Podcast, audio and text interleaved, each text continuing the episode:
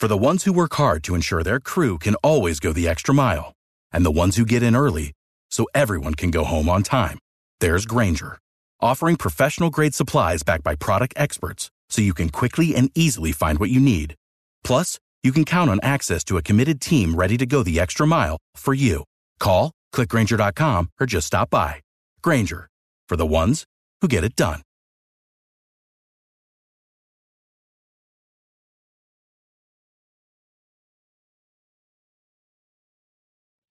Tiger fans, welcome to another episode of the official Tiger Talk with the 1400 Club podcast, bringing you all the latest news, updates, and buzz surrounding your mighty JSU Tigers. I am the Corey C. Be sure to subscribe to the podcast to be notified of all future episodes. Apple Podcasts and Spotify video users rate and review the show, and everyone go follow Tiger Talk with the 1400 Club on Facebook and Tiger Talk 1400 on Instagram and Twitter. It all helps the cause, which is the I love Jackson State University and we are headed to Mobile, Alabama for a home game. That's right, a home game in Mobile against the Alabama A&M Bulldogs in the Gulf Coast Challenge. And here to tell us all about those Bulldogs is a familiar voice, a familiar face. He is an award-winning sports journalist, and he's currently the sports director at Fox 54 News in Huntsville. None other than Mo Carter. Welcome back to Tiger Talk with the 1400 Club. Hey, Corey, good to see you, my friend. Hope all is well in your neck of the woods. Absolutely, all all is good. We're looking forward to this game. Obviously, when we're talking to Alabama A and M, you're synonymous with the squad. You know all about the team, Coach Maynor. So we definitely like to kind of see what we're getting ourselves into. So uh, this team, obviously three and six, three and three in the SWAC. Uh, we want to get, we really want to dive into it. But first, kind of just give us, your, I guess, your Cliff Notes version of how this season has gone so far for the Bulldogs. I mean, it's literally been up and down, but it really started down before it actually got on up. Obviously, you know, the first four games of the season, then, you know, dropping the huge one to UAB, which kind of seemed expected or whatever. But then, you know, they were in the game against Troy, and then all of a sudden things just kind of just went by the wayside. Had a chance against Austin Peay, and I'll never forget this stat line. They they got into Austin Peay territory seven times, and I'm talking about like the 35 yard line or closer mm-hmm. and came away with three points on seven possessions. So they just had no way wow. of taking opportunities that were in front of them. And then down there in Florida A&M came out, did quite well at what in the beginning, but then they could not sustain some late second quarter um, situations, and eventually that rolled into a loss for them. Then they rolled off three victories. You know, they picked up a victory against Bethune Cookman, picked up an overtime mm-hmm. victory mm-hmm. against Grambling, and then after what was supposed to be in St. Louis and got moved back to Arkansas, they beat Pine Bluff in a you know a pretty close um, but competitive game. But then after that, I mean, the reels have kind of fallen off the rail once again. They blew a mm-hmm. lead to arch rival Alabama State in the Magic City Classic. Then from there, on a short week, they came over to the state of Mississippi, national television, and you know gave Coach Vincent Dancy mm-hmm. and the Delta Devils their first win of the season. So as I mentioned, it's literally been a season of downs and ups, and now it looks like they're kind of going back into the downward trajectory as they get ready for the best team in the SWAC and perhaps mm-hmm. in all of HBCU football. Definitely. So a roller coaster of a season, and you know, let's go back to that Mississippi Valley game because going into the game, only two SWAC losses. So you like to think that you have a chance. Granted, Jackson State's undefeated, expected to run the table, but you never know what can happen. You want to give yourself a puncher's chance if the, if the kind of ball uh, uh, falls in your favor. But how crushing, how disappointing was that loss, especially to a winless team? Oh, it was absolutely disappointing. I mean, the fact that they actually, when you look at the yardage of what they outgained Mississippi Valley in uh, various stat categories, but at the end of the day, you know, costly turnovers and missed opportunities were the main thing that actually did Alabama A&M in. I mean, uh, Quincy Casey got majority of the snaps. Former Jackson State Tiger at one point in time, he got majority of the snaps. I think he threw for over 300 something yards. Mm-hmm. Yeah, and um, you know, he had some touchdowns, but he had two costly interceptions that led to Mississippi Valley points. And then I'm not going to go ahead and say you put all the blame on the quarterback or whatever and stuff because you need the weapons around him to still make plays. And I'll say I counted seven drops mm-hmm. by Alabama A&M uh, receivers. Mm-hmm. and at least two of those drops were in the hands of receivers that were in the end zone. So you know, you think about like what if they had four drops, but mm. two of those that were in the end zone would have been touchdown. Like it's it's it's a whole team thing that you have to kind of go back and look at. And I'm pretty sure they were shaking their head, looking at the game film, like, man, you know, we should have won this game mm-hmm. or whatever. But Mississippi Valley took took advantage of the mistakes that Alabama A&M made. Also, they took advantage of a short week, and mm-hmm. they also took advantage of just you know being under the bright lights on national television and. Mm-hmm it's definitely demoralizing um, the way Alabama A&M has lost their previous two games in uh, less than two weeks. Mm-hmm. Yeah.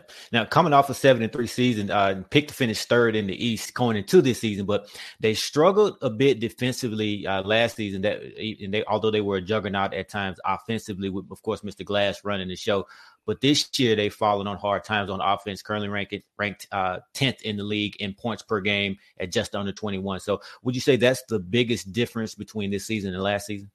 Oh, absolutely. That's a huge difference. And I mean, don't get me wrong. I mean, we knew that his Alabama A&M offense may not have been as explosive as it was mm-hmm. during the Aqeel Glass years. But I mean, you know, you see that all the time with uh, various schools, no matter if they're SWAC, if they're PWI, you like, you know, you will have that fall off. I mean, I can go into various, various examples or whatever, uh, but I don't know if we got that much time. But one, one mm-hmm. that really, really like just sticks out to me. Let's go back to the mid 2000s. Remember when Bruce Eugene was lighting up the mm-hmm. scoreboards for Grambling State. And then once he left or whatever, after that, it went into the hands of Brandon Landers. And I mean, they weren't lighting up the scoreboard. And, you know, clearly, um, I think the year after Bruce's senior year, I remember correctly, they finished with a losing series yeah, they finished with a losing season. And the other thing I remember was that obviously they had to go ahead and actually make changes and outwin uh, Melvin Spears and in came Coach Rod Broadway, as a matter of fact. And eventually that offense still was so so, but eventually they got some things going. But clearly, like imagine Bruce Eugene had more years, they would have continued to be strong on offense. Mm-hmm. So sure. sometimes you you just gotta have to look at like the transition stuff. And I mean, and I think I think at the end of the day, you always have to be prepared for that next man up. I just think that the way things kind of played out, it was um I'm a, I'm a, this is how what I thought. So obviously they had a lot of transfers mm-hmm. from the transfer portal. One of the main transfers was Williams that was coming from Miami former starter University of Miami, mm-hmm. you know, played quite well during his career or whatever. I think the ball was supposed to be in his court to be the starting quarterback, mm-hmm. and he probably got majority of the reps during the spring. And then all of a sudden, he decided to step away from football because they had some mental issues he had to go ahead mm-hmm. and deal with. Eventually, he decided to go ahead and just quit football just in general mm-hmm. and, you know, just focus on life or whatever. So I think from there, mm-hmm. that became a big blow. And then all of a sudden, sure, you got Xavier Langford and you got Quincy Casey, two guys that have some experience, but now they're thrusted into a quarterback battle with only three weeks to go into the season, 4 mm-hmm. weeks if you want to give it mm-hmm. tops. Mm-hmm. So that's a different scenario. And you think about what chemistry was probably like. You think about what the play calling, you know, changes up or whatever in those situations. So I think because of all that, that's why the offense really, really got off to a slow and sluggish start. Mm-hmm. And then during the time where they actually found success, what did they do? They went completely opposite than what we're used to seeing. They started running the ball heavily. Donovan Eaglin the mm-hmm. Michigan State transfer, he was pounding the rock and toting it or whatever quite well for Alabama A&M while they tried to find an offensive identity, but eventually defenses will load up in the box and then you're forcing your quarterbacks to throw once again and now i kind of feel like you're back to the drawing board trying to figure out what you're going to do in these upcoming weeks obviously you know if it works it works if not you got to go back and change the game plan and i'm pretty sure you know that's probably something coach dancy saw when he was looking at um at the film and whatnot. I mean, obviously, you know, I remember playing against Coach Dancy, heck of a mm. defensive player, so mm-hmm. great defensive mind. So I'm pretty sure he and the staff saw some things, and that's how they made some stuff happen. On top of taking advantage of the turnovers and mistakes that Alabama A&M made last week, which resulted in the Delta Devils' first win of the season. So going back to that quarterback situation, Quincy Casey, he took the bulk of. I think he may have taken all of the snaps last week against Mississippi Valley. Had a big game throwing wise, three sixty six. You talked about the the costly uh, interceptions, but has he, being that he's taking the bulk of the the snaps now, has he separated himself as the clear starter for now?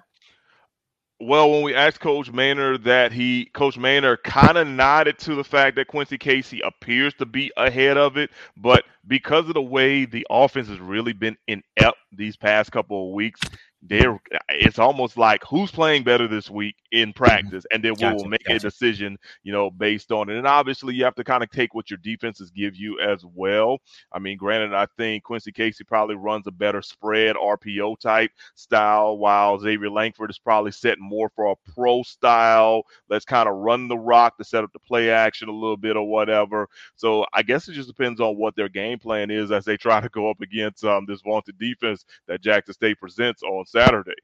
Mm-hmm. And going back to that running back room, you talked about Eaglin, the uh, transfer from Michigan State, but the preseason All SWAC first team running back Gary Quarles, who led the SWAC in rushing last season, decided to hit the portal. So, talk about how much of a blow that loss was, and did they skip a beat with Eaglin stepping in at the running back position? So, obviously, it was a blow because, um, you know, Gary Quarles, you know, two-time All SWAC standout, if I'm not mistaken, and you know, the thing is, he's been injured. He like he mm-hmm. has been injured on and off, and it's been real, real tough to get him back on the field. And obviously, when you're when you got a running back room where it's next man up, he kind of started to fall, you know, between the depth charts. Now, obviously, I've heard I've heard people actually say or whatever that he's going to hit the transfer portal or whatever stuff never never got official word on that. And also with the new transfer portal rules, you can't even in, enter it until December anyway. So you know we'll okay. see what kind of happens or whatever with that. But um, as far as I know, he's still with the team. I've seen him with the team, but as far as okay. him playing, yeah, it just has not. You just haven't really seen him because you know you've had guys like um like Donovan Eaglin and Harold Jemison, you know, step up for more of a ground and pound uh, you know, situation. And obviously, Coach Man is going to play the healthiest and guy that gives you the best opportunity to play as well. Because I mean, playing mm-hmm. running back is not an easy job at all. I mean, you can literally ask anybody that's ever told it the rock, even five times of the game, how much that's going to hurt. So, you know, clearly the injury bug has, you know, hit a lot of places on the Alabama A&M Mm-hmm. Offense. Mm-hmm. And it's not just him. I mean, here's another thing too. Uh, you think about a guy like a dude for Ty Ibrahim. Mm-hmm. He's battled a foot injury throughout the year. Um, you know, and it's one of those things where it's like one week he's good, the next week that foot injury is kind of like really taking a toll. And obviously if they're thinking about his future like okay you know why rush it or whatever in, in those senses so that kind of all goes back to the chemistry stuff too when you think mm-hmm. about it corey so man this yeah like i said this offense they're looking for some sort of identity mm-hmm. like literally and yes i know it's next man up but at the same time there's a lot of moving pieces and a lot of things going mm-hmm. on i just don't think overall they've been able to really come together and be concise and because of that that's why you see the uh, the record is standing where it is, which will eventually mm-hmm. result in Coach Maynor's first losing season here in Huntsville. Mm-hmm. And you talked about those drop passes, those costly drops by the wide receivers. That's obviously contributed to the inconsistency. And, and that's a kind of uncharted territory for this team over the past couple seasons because they could make the argument that they've had the best wide receiver unit in the SWAC the past two seasons, but they lost a bunch of those guys due to the transfer portal uh, graduation. You talked about Ibrahim nursing the injury as well. So has the loss of some of those guys, coupled with the loss of Glass, really impacted the offense? Oh, absolutely. I mean, I remember, Co- not Coach Glass, Aqeel Glass saying like how he and his guys would work out so many times a week, or they would take a trip and go work out, and you build that chemistry during the off season. When you mm-hmm. don't have a scenario like that, you end up kind of going week to week with it. Now, don't get me wrong, during preseason camp, like Quincy Casey and Xavier Langford, they got their fair share of of offensive reps or whatever. Like I would go to mm-hmm. practice mm-hmm. on a Monday, Quincy's running running with the ones, Xavier's running with the twos, and then and, and, they go through the motions. Then maybe the next day you flip flop it or whatever and stuff. So it was a true competition, but I still do feel that because we didn't really know who was going to be the starter all the way until what two days before the UAB game. Mm-hmm. I'm not saying that the chemistry wasn't there, but just being a former player, I have a feeling that's really what it what it really came down or whatever with too. And also remember too, Ibrahim, like his injury happened like third week of preseason camp. Mm-hmm. So you're still trying to fit all these other guys in, all these transfers, all these other gentlemen who are still trying to find the reps. Um, you know, Isaiah Cox, Cameron Young, Terrell Gardner, he's a veteran. He's been on the team. Brian Jenkins Jr., another guy who's been yep. nursing injuries throughout the entire year. I mean, you know, I, I'm gonna look at it like this. As far as a starting four wide receiver core, I'm not sure how many games the true starting four has actually played together okay. this year because of how how things have gone, quite frankly. Mm-hmm. Yeah. Wow, T- tough season for the for the Bulldogs, definitely. You know, especially on offense, but in which they've hung their hat on. But defensively, uh, which was kind of a liability at times last season, there has been some improvement since last season, but not enough to to put them amongst the elite of the conference. The defense is giving up about 34 points a game. That ranks 10th in the conference. I know Coach Maynor has really focused on the transfer portal to overhaul that unit, and he's really made no bones about it. So, talk about that side of the ball. So obviously they had to make changes on the defensive side of the ball. I mean, uh, you know, hands down. Granted, they don't have a guy named Aqeel Glass on the other side of the ball. They probably lose a whole lot of games because of the defense. So yeah, you know, he he made some changes, and because he made those changes or whatever, he hit the transfer portal, and they kind of reconstructed their defense. Um, under you know what you see uh, right now uh, going with it, you know he brought in his former defensive coordinator from um, from Winston Salem State, in which you know back in those times that's when Winston Salem State was going to the Division two um, championship, and you know they ended up what they end up losing at the you know D2 championship. I think the Valdosta State, but you know Kindness Boulware was the guy that was the architect of that defense and actually took over Coach Maynor after Coach Maynor left to go to Hampton before he came over to um, Alabama A&M. And I mean, yes, you've seen improvements on defense. Guys like Dre Terry and Zarian Hayes and Avion Rice um, have been making you know making plays for that defense. Um, I think another thing too that's kind of like a hidden gem or whatever is that because of the inept of the offense, the defense has been put in more bend but break situations than they probably should be allowed, you know, quite frankly. And I'll use that Austin Peay mm-hmm. game for example. I mean, you get to the Austin Peay 40 and 35 yard line seven times and you only get three points.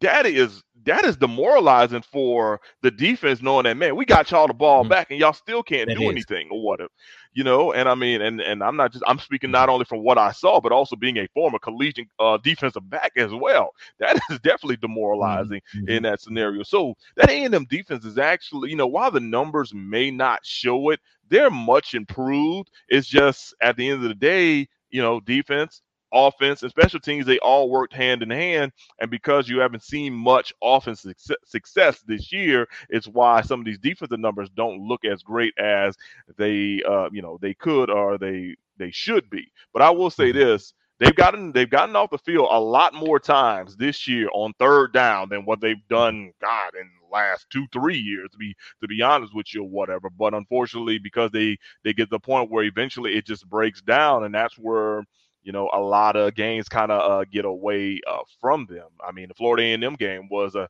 true example. The Troy game was a true mm-hmm. example. Like, you know, things were going well and then the wheels fall off because of just certain things happening on both sides and it kind of just becomes the cause and effect in that scenario. I mean, and granted, I mean, what they're about to face on Saturday, shoo, it's it's it's going to be literally a test of might and will. I mean, you know, I wish them the best mm-hmm. in that situation, but I mean, you know, Shedeur Sanders has been putting up some very good numbers. I mean, you know, behind the quarterback from Fordham and also Lindsey Scott Jr.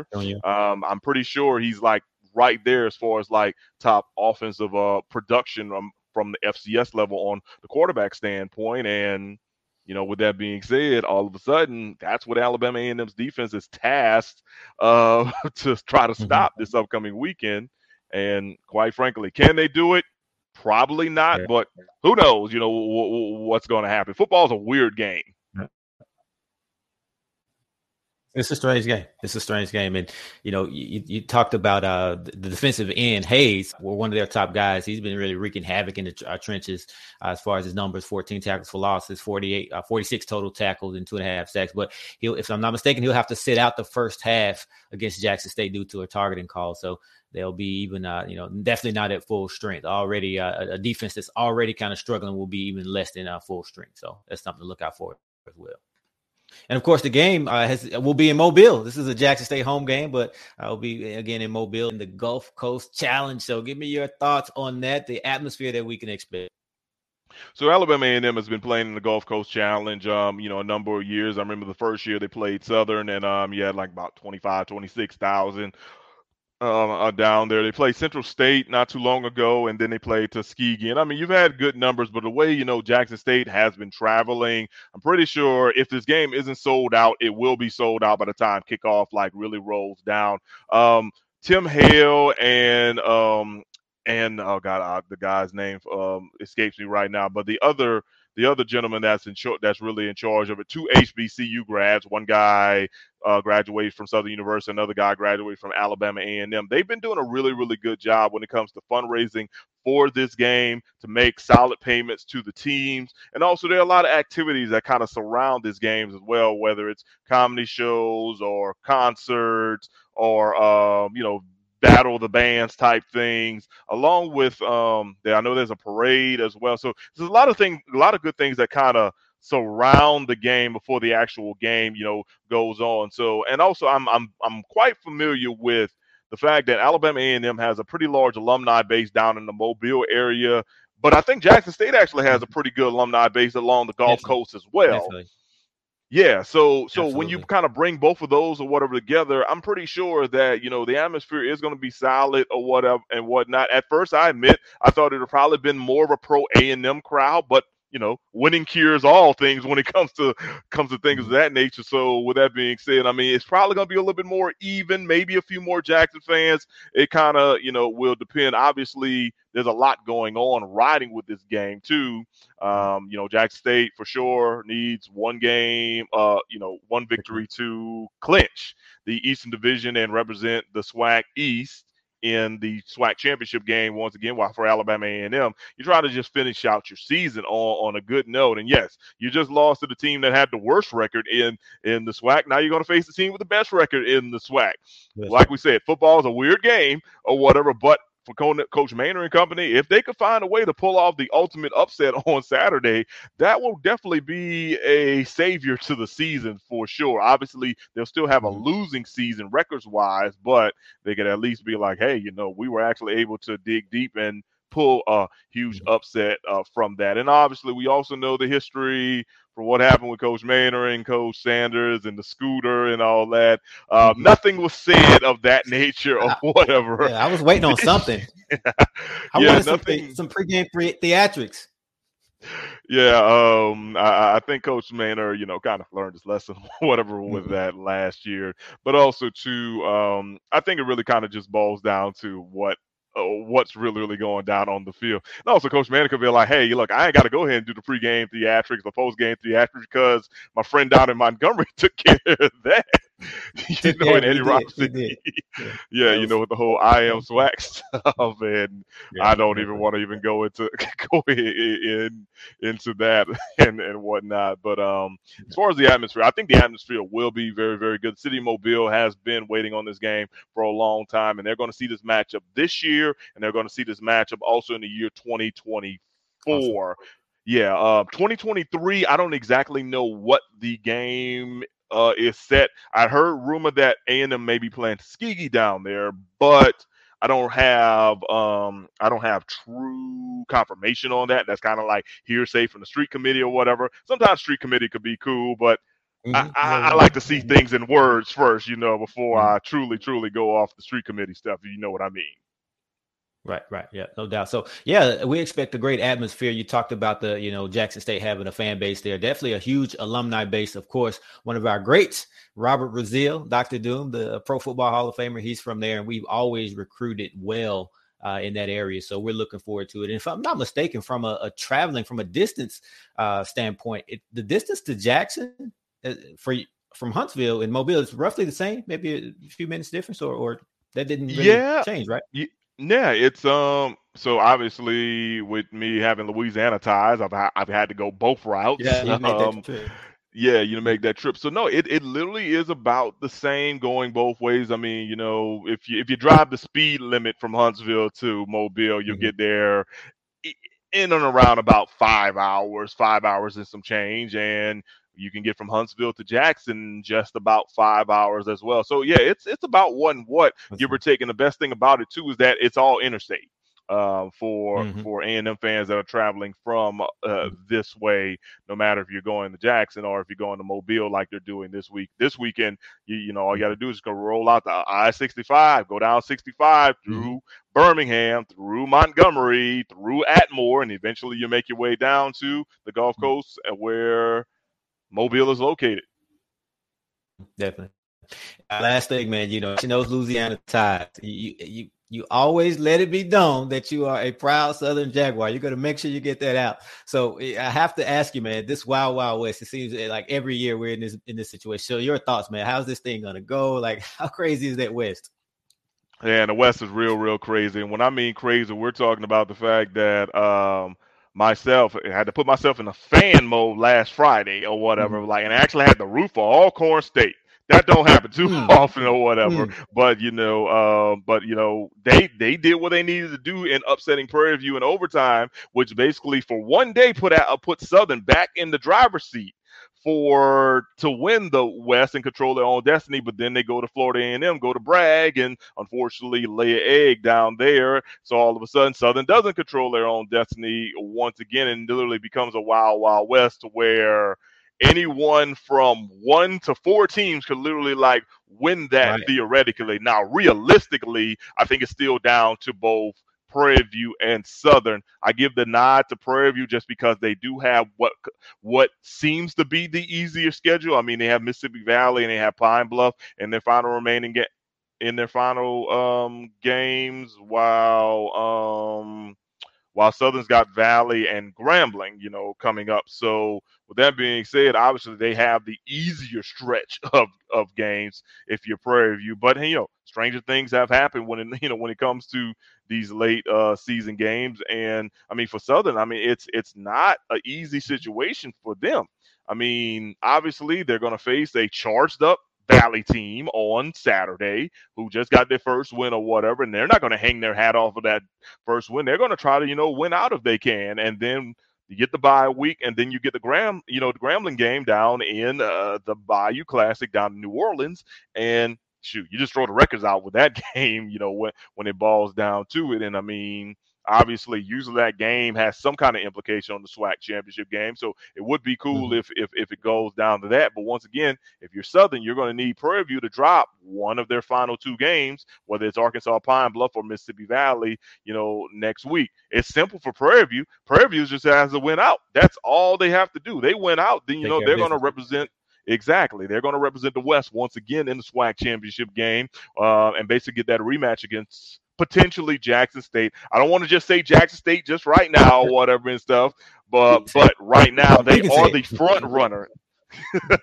you know they they are the front runner or whatever fr- from that. But you know Right. if you know JSU handles business on Saturday, then we can be like, yeah, you know Prairie View, Jackson State, more than likely a SWAC championship rematch uh, from that situation. So yeah, the West is really really wild. But I also will say this: I actually do like it because that means that every single game is still meaningful all the way down to the end Absolutely. of the season. So with that being said, it's really, really good to see that, and it's really, really good to know that lots of good football do have to be played. And then on top of that, I mean, for the SWAC, we know obviously the eyeballs on the SWAC um, as far as what's going on with everybody, every school, Mhm. every coach, plus Florida A&M. They're trying to get into the FCS playoffs like they did last Mhm. year as as well. And you know, for them, they all they have to do is really just handle business um, coming up. I really think, though, in my opinion, I think they have to have some impressive victories down the stretch to impress the committee. Um, you know, in in these last couple of, of weeks that they've got. They've got Alabama State on Saturday. Actually, go to Montgomery, so that's going to be a very interesting game. Um, um, you know, a match of a former SIAC rivals from way, way back in the gap, and then they have the Florida Classic. You know, the fo- the following week, and who knows mm-hmm. what's you know what Bethune Cookman is going to bring to the table yeah, with that. Mm-hmm. Exactly. You know, I mean, Bethune Cookman had won what nine in a row or something before last year. In a row. Yeah. So mm-hmm. crazy. I think so. Yeah. It was something. It was something crazy. And majority of those years, they weren't even the better team on the field, but they just had that advantage. Yep, they mm-hmm. had the advantage over Jackson State or whatever with that. So there's still a lot of good football left to be played in the SWAC, no matter if you're at the top of the standings or if you're at the bottom of the standings, because strange things could happen for one, and everybody's trying to finish out on a good note, man. So mm-hmm. it'll be. But going back to your original question, yeah, I don't know who the heck's coming out the West. To be honest with you, that's why we got to watch. Yeah, we'll have to watch the football games and see what goes on with it. Yeah, yeah. So yeah, it'll be interesting. Uh, interesting to see. We expect to clinch this weekend, and we expect to host the SWAC championship game. We hosted Prairie View last season, and hey, I, just from a SWAC standpoint, you know, Jackson versus Southern in the for the you know, championship.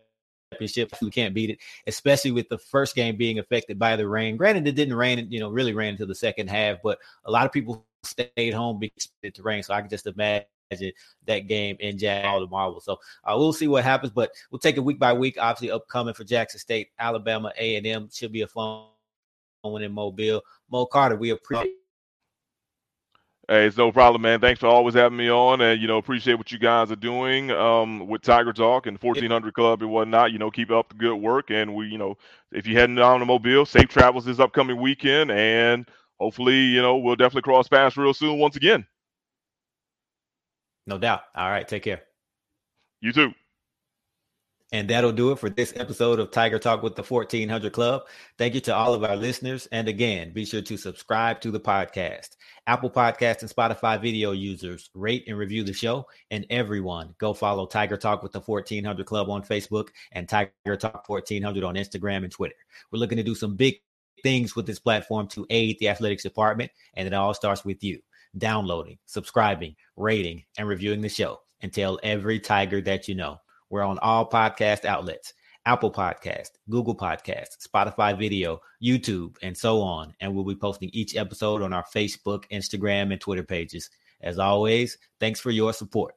Go Tigers. Hashtag I believe. Hashtag the I love.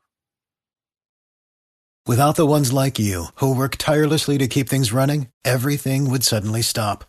Hospitals, factories, schools, and power plants they all depend on you. No matter the weather, emergency, or time of day, you're the ones who get it done. At Grainger, we're here for you with professional grade industrial supplies.